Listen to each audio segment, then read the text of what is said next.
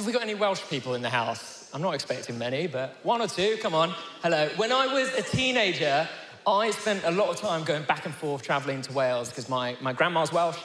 And I uh, ended up going across the bridge many a time, paying for the pleasure. And um, if you were ever to go to my grandma's house, there's one thing in particular I think you might notice quite quickly about her house. And that is that she had this giant painting of a pigeon on the wall. I'm talking massive, it filled up most of the, the wall on the one side of the room. And if you're anything like me, that's strange. And you're probably wondering, why the heck does my grandma have a picture of basically a rat with wings that's dirty and gross on the wall? And like you, I was always wondering, why the heck is that there? And uh, one day my curiosity got the better of me. So on the way home, when my mum was driving us back, I asked, I asked her, Mum, what's the fascination? Why does grandma have this painting of a pigeon? And she turned to me and said something I wasn't expecting. She said, Your family have a long history of owning and racing homing pigeons. And I never knew this. I think pigeons are gross. And I couldn't believe that this was coming from my side of the family. And it, it shocked me even more when my mum then went on to tell me she loved raising these pigeons. Her granddad, who used to look after these athletes, um, would be very particular in how they were raised, so he wouldn't allow them to be hand reared. But my mum loved the pigeons so much that what she would do is when my granddad was, uh, her granddad was out, she would take the pigeon feed, walk into the enclosure, and just let them swarm her. Gross, right? Uh, disgusting. And I never knew that my mum was the pigeon lady from Home Alone 2. and um, she would like me to explicitly say to you that this is not a real picture of my mum. And jokes are always funnier when you have to explain them, aren't they? But I never knew this side of my mum at all. And um, I know it's true that she still has this love for pigeons because recently um, Hannah and I took her to Covent Garden. And as we were wandering around, Hannah and I went and got some lunch. And in Covent Garden, they have all these signs that say explicitly, please do not feed the pigeons. And we come back round the corner and there's my mum sat next to a sign feeding her sandwich to a pigeon. And it's gross, it's disgusting. And I, I never knew about this side of my mum. And no matter how long we've known someone, there is always something more to learn about them. The things they think and care about always they don't always come up in our immediate conversations. But over time, we can begin to uncover more about what gives people joy and what their motivations are. And whether you've known Jesus for a really long time or whether you don't know him at all, there is always something to learn. And the four Gospels give us a real insight into who he is. And therefore, they give us an insight to who God is because they're one and the same. In John 14, Jesus says, Anyone who has seen me has seen the Father. And it's good to remind ourselves of who God is.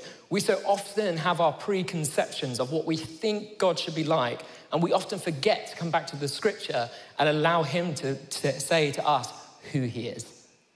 Think of one of those old watches that over time it starts to slow down and stops telling the right time. You've got to take it back to an old watchmaker to rewind it back so it starts telling the right time. In the same way, we have to keep returning to Scripture to be reroute, to retune ourselves to who He is. And so I want to share with you this morning a couple of my favorite stories from the Scriptures because I think they communicate a particular truth about who Jesus is. And that truth is this Jesus wants a relationship with you. There is nothing we can do in this life that means Jesus loses the desire to have a relationship with us. His constant and his consistent longing is to be close to his people, is for you and I to draw close to him. And I want to show you where we see that through these stories. Now, a bit of context for the stories. They are both from a similar time period. They're from first century Jerusalem. and um, Jesus, at this point, has been put on trial, arrested, He's died and he's risen again, but the disciples don't know it yet. They've heard rumors that he's been raised from the dead from some women who visited the tomb, but they haven't seen him for themselves yet at this point. They they're not quite sure. So, and that's where we're going to zoom in a little. So that brings us to our first story. which is commonly known as the, the road to Emmaus. You can find the story in Luke 24 if you want to read it later. There are two disciples heading along the road to a village called Emmaus, which is about seven miles out west of Jerusalem. And these disciples have been following Jesus around for a few years at this point. The, the, but their world has been turned upside down because Jesus had died. They had thought that Jesus was the coming Messiah. They had thought he was going to be the one to redeem Israel and free Jerusalem and enter as this triumphant king who would overthrow the Roman occupation. They had spent years following him round, listening to his teaching, watching him perform miracles. These disciples had placed all their hopes and their dreams on, on Jesus, but that dream died when he did. As far as they would have been concerned at this moment, the person they thought was going to save them couldn't even save himself. And as they're walking along the road, they're talking to one another, reflecting on all that's gone on. And naturally, they are disappointed. Of course, you would be. If your hopes and dreams have all been placed on one, one person and suddenly they're, they're gone, the, it's going to be earth shattering for you. And it says that their faces were downcast. You can see it on them. And when you go through a tough time, places can hold painful memories. Um, how many of us would find it difficult to walk into a hospital because of the emotional or physical pain it reminds us of? How many of us would find it hard to walk in, back into a school classroom where we've been bullied? Places can, can hold those particular painful memories. And our natural response kicks in to tell us to get out of there, don't go back.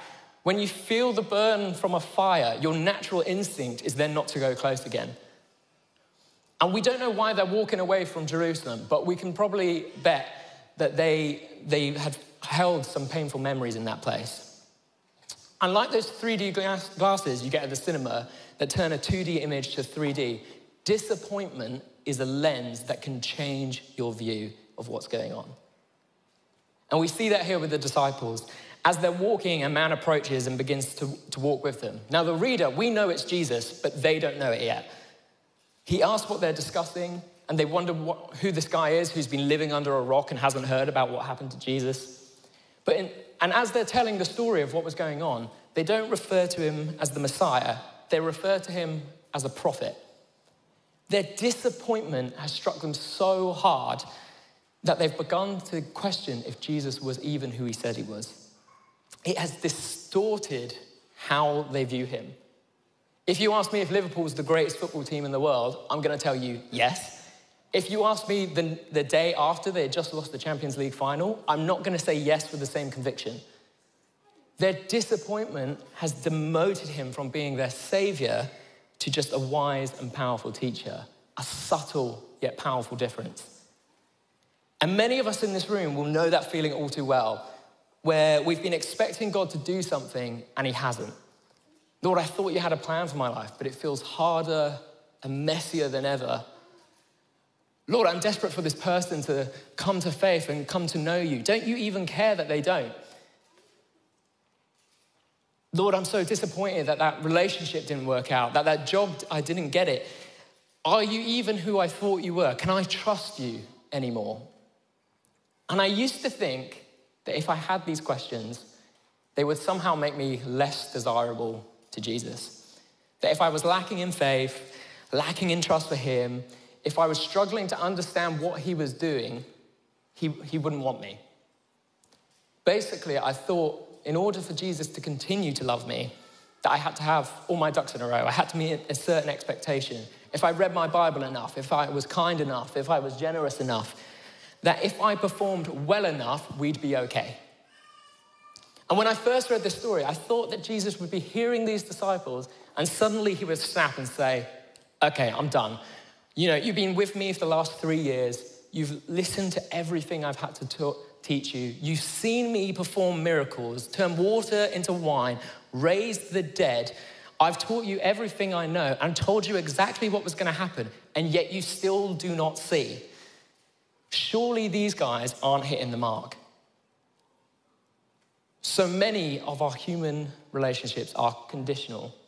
Even the best of friendships or romantic relationships are based on the idea that you would love one another well.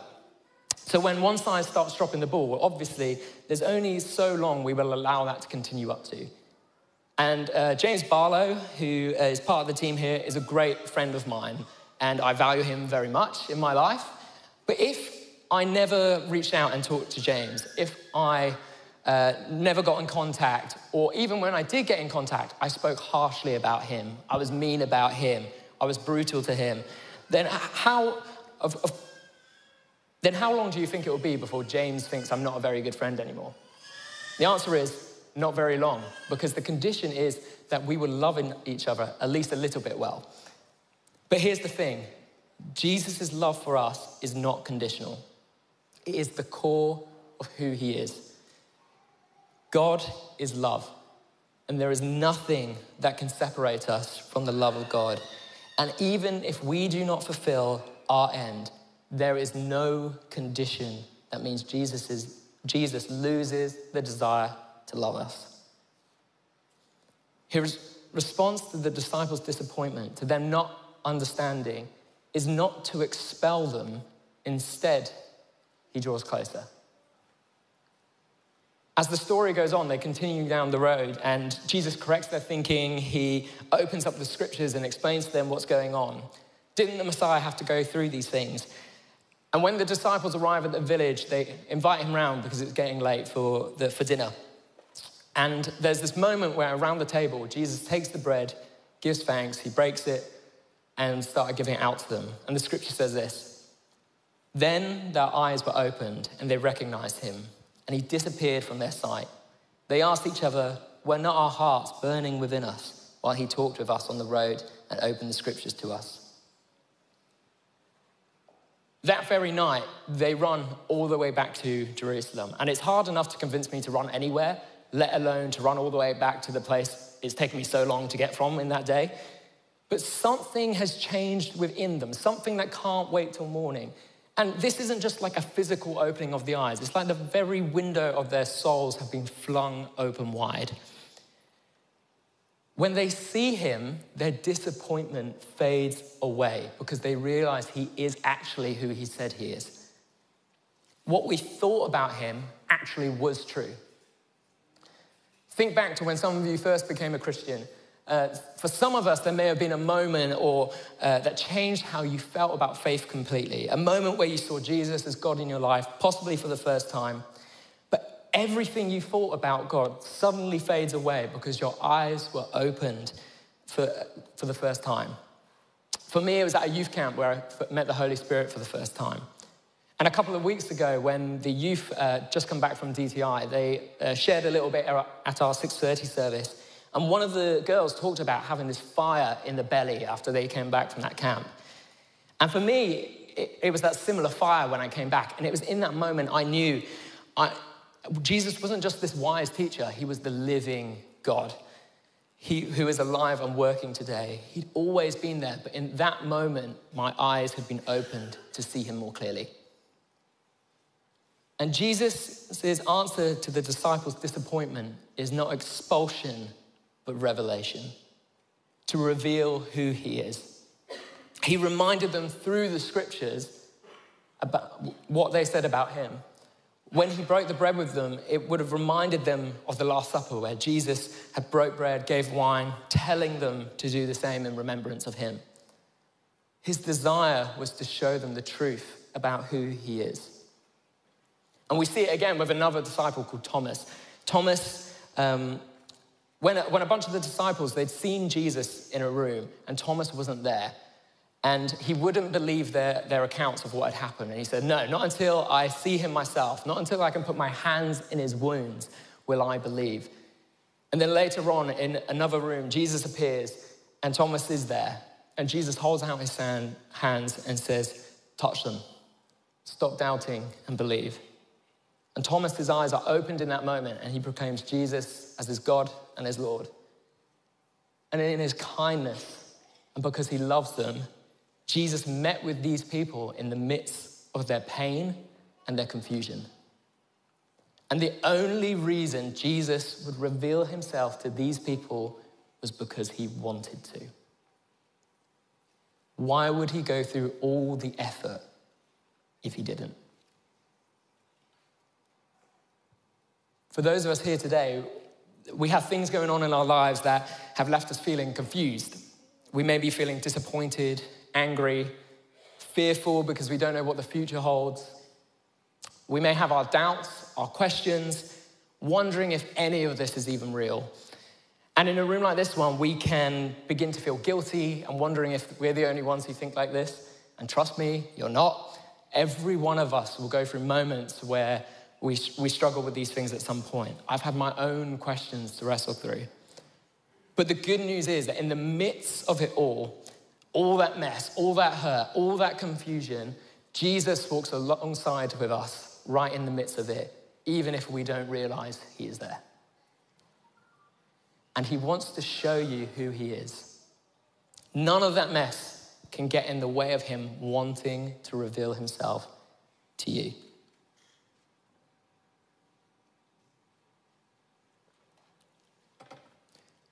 Our next story follows the disciple uh, Peter, who is one of Jesus' closest friends.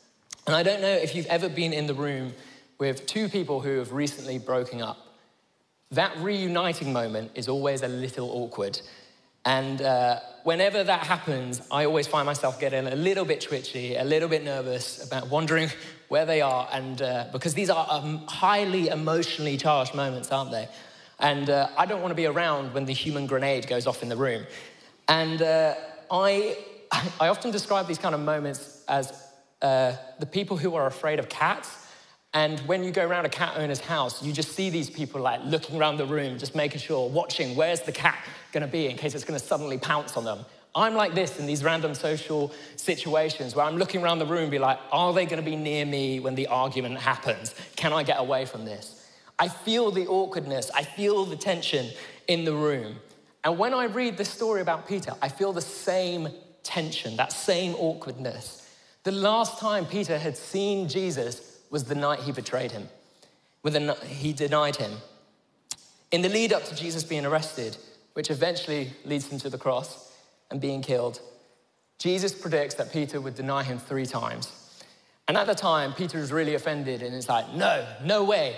I will go with you to the very end. I will die for you if I have to.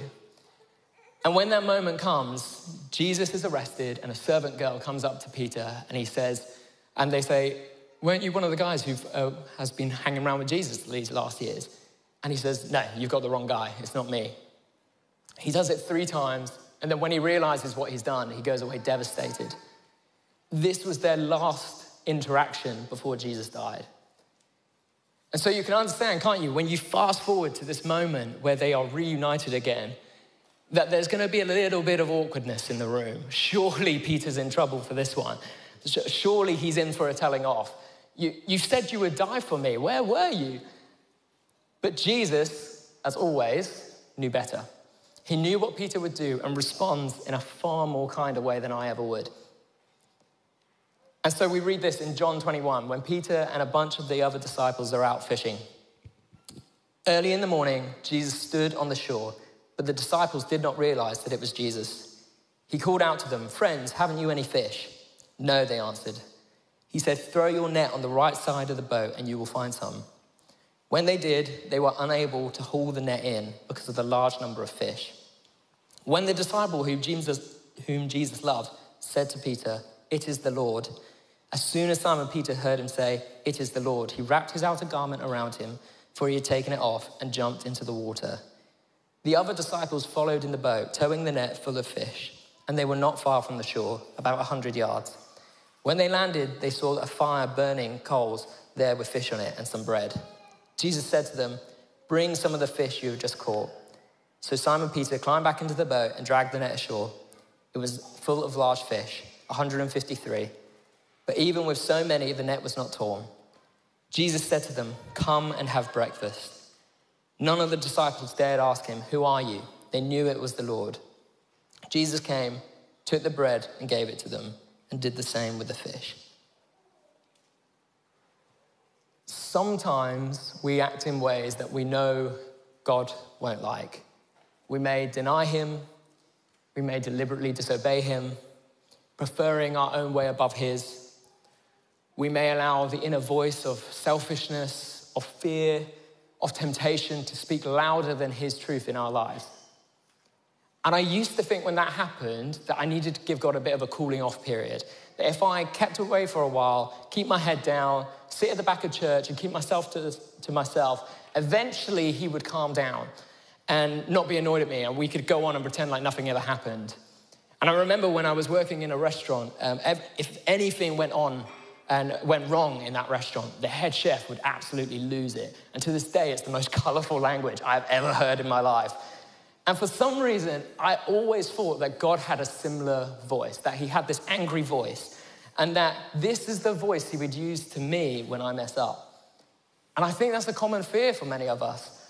We're afraid of approaching Him with our baggage because we're nervous we won't be accepted. We're nervous we could be rejected. And we're nervous that we could come away feeling worse than when we originally approached Him. And what's better the enemy you know or the enemy you don't. But look at this story. Look at how Peter responds to Jesus, and look at how Jesus responds to Peter. When Peter realizes that it's Jesus, Jesus on the shore, he doesn't do what I would do and bolt it in the other direction. He doesn't hide under the side of the boat saying, Please don't see me. Instead, he dives into the water, goes full Michael Phelps, and swims as fast as he can to the shore. What type of person must Jesus have been for Peter to feel like that was the most appropriate response?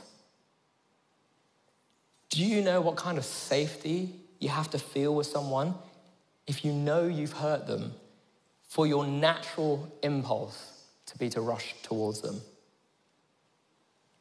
There is something at, Jesus, at Peter's very core that knows that he is safe that knows he is loved and knows that he will be forgiven. It's not normal to willingly run to something you are afraid of.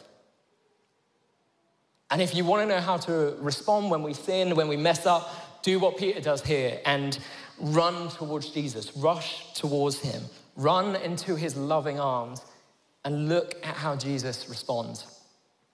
In the moments we expect rejection, Jesus extends an invitation. When Peter arrives at the shore, Jesus says, Come and have breakfast. And a couple of weeks ago, Johnny shared about what it means for us when we come to the table of the Lord. And one of the things he said about was we receive grace. Now, meals in Jesus' day were important. They held a certain significance in Jewish culture. They were considered sacred moments. They were used as a way of remembering God's faithfulness to his people, his promises, they were uh, practically symbolic of community and friendships. You ate with close relatives and the people you wanted to honor. And that means who you ate with, who you invited to your table, who you spent your time with mattered. Now imagine if King Charles is hosting a ball of uh, 200 people and you happen to get on that list of 200 people. You would feel pretty important, wouldn't you? How much more important would you feel if you're the person chosen to sit next to him throughout the dinner? This is the kind of thinking in those days. When he invites them for food, he's not just saying, Here, have a snack, be on your way, we're never going to speak again. He's bringing him close. He's reaffirming their relationship, drawing them back into the family. He's inviting them back into friendship with him. The people we share most of our meals with are normally the people we're closest to. It's an invitation of grace. Peter's denial has been covered, it was forgiven, and he's pulled in closer back into intimacy with Jesus. And this is the same invitation that is extended to you and I today. Jesus' constant desire is to be close to us, to have intimacy with us. It does not matter who we are, what we've done, what we're carrying, we are still invited to come and have breakfast with Him. We are invited to draw close to Him. And there is a film that came out in 2016 called Silence uh, with uh, Andrew Garfield in it. It's, uh, it's very good, it's not for the faint hearted, but it's, but it's um, based in feudal Japan in the 1600s, and it follows these two missionaries who are looking to help encourage the Christians in Japan as they go through brutal persecution. And um, there's a guy in this film, and I'm, I'm hoping not to butcher the name, but he's called Kichijiro. And the film really paints this guy to be this like wretched character. You're almost led to despise him. And we find out that as Kichijiro's family, uh, they've been tortured and burned alive. And in, at this moment, he stamps on an image of Jesus to deny his faith and basically save his own life. He later goes on to betray one of the priests, uh, getting him arrested and tortured by the Japanese. And even in the midst of all this, Kichijiro is kind of this unsung hero of the faith in this film. Even though this guy is constantly messing up and it's having devastating effects on the people around him, he keeps coming back to the priest to confess. He keeps coming back and asking for the Lord's forgiveness. Time and time again, he fails, but each time his response is to ask to confess and to be forgiven. Like Peter, he knows that if he wants to be free of all the baggage that he's carrying, he has to come close to Jesus, the one who died to save him from all of that. And if Peter's betrayal can be forgiven, then we too can have a genuine hope that whatever we have done can be too. There is nothing that can separate us through the love of God found in Christ Jesus our Lord. And as I begin to finish, the question I often find myself asking at the end of this is how do I respond to all this? If Jesus wants to reveal himself to me and wants me to draw close, how does that happen? And there's an old hymn which has some helpful words that goes like this Turn your eyes upon Jesus, look full in his wonderful face, and the things of earth will go strangely dim in the light of his glory and grace. To put it simply, we must keep looking to Him. We have to keep coming back to Him to retune ourselves, to remind ourselves of the kind of God He is. And we will find that as we, are, as we immerse ourselves in the scriptures, as we spend time with Him, listening to His voice, He will reveal to us who He really is and remind us of what He sounds like. He will continue to invite us closer because he wants a relationship with you. His love for us is stronger than anything we can do against him. His desire for us never fails. And when we look to him, when we draw close to him, we will find that his goodness outshines our darkness. Amen.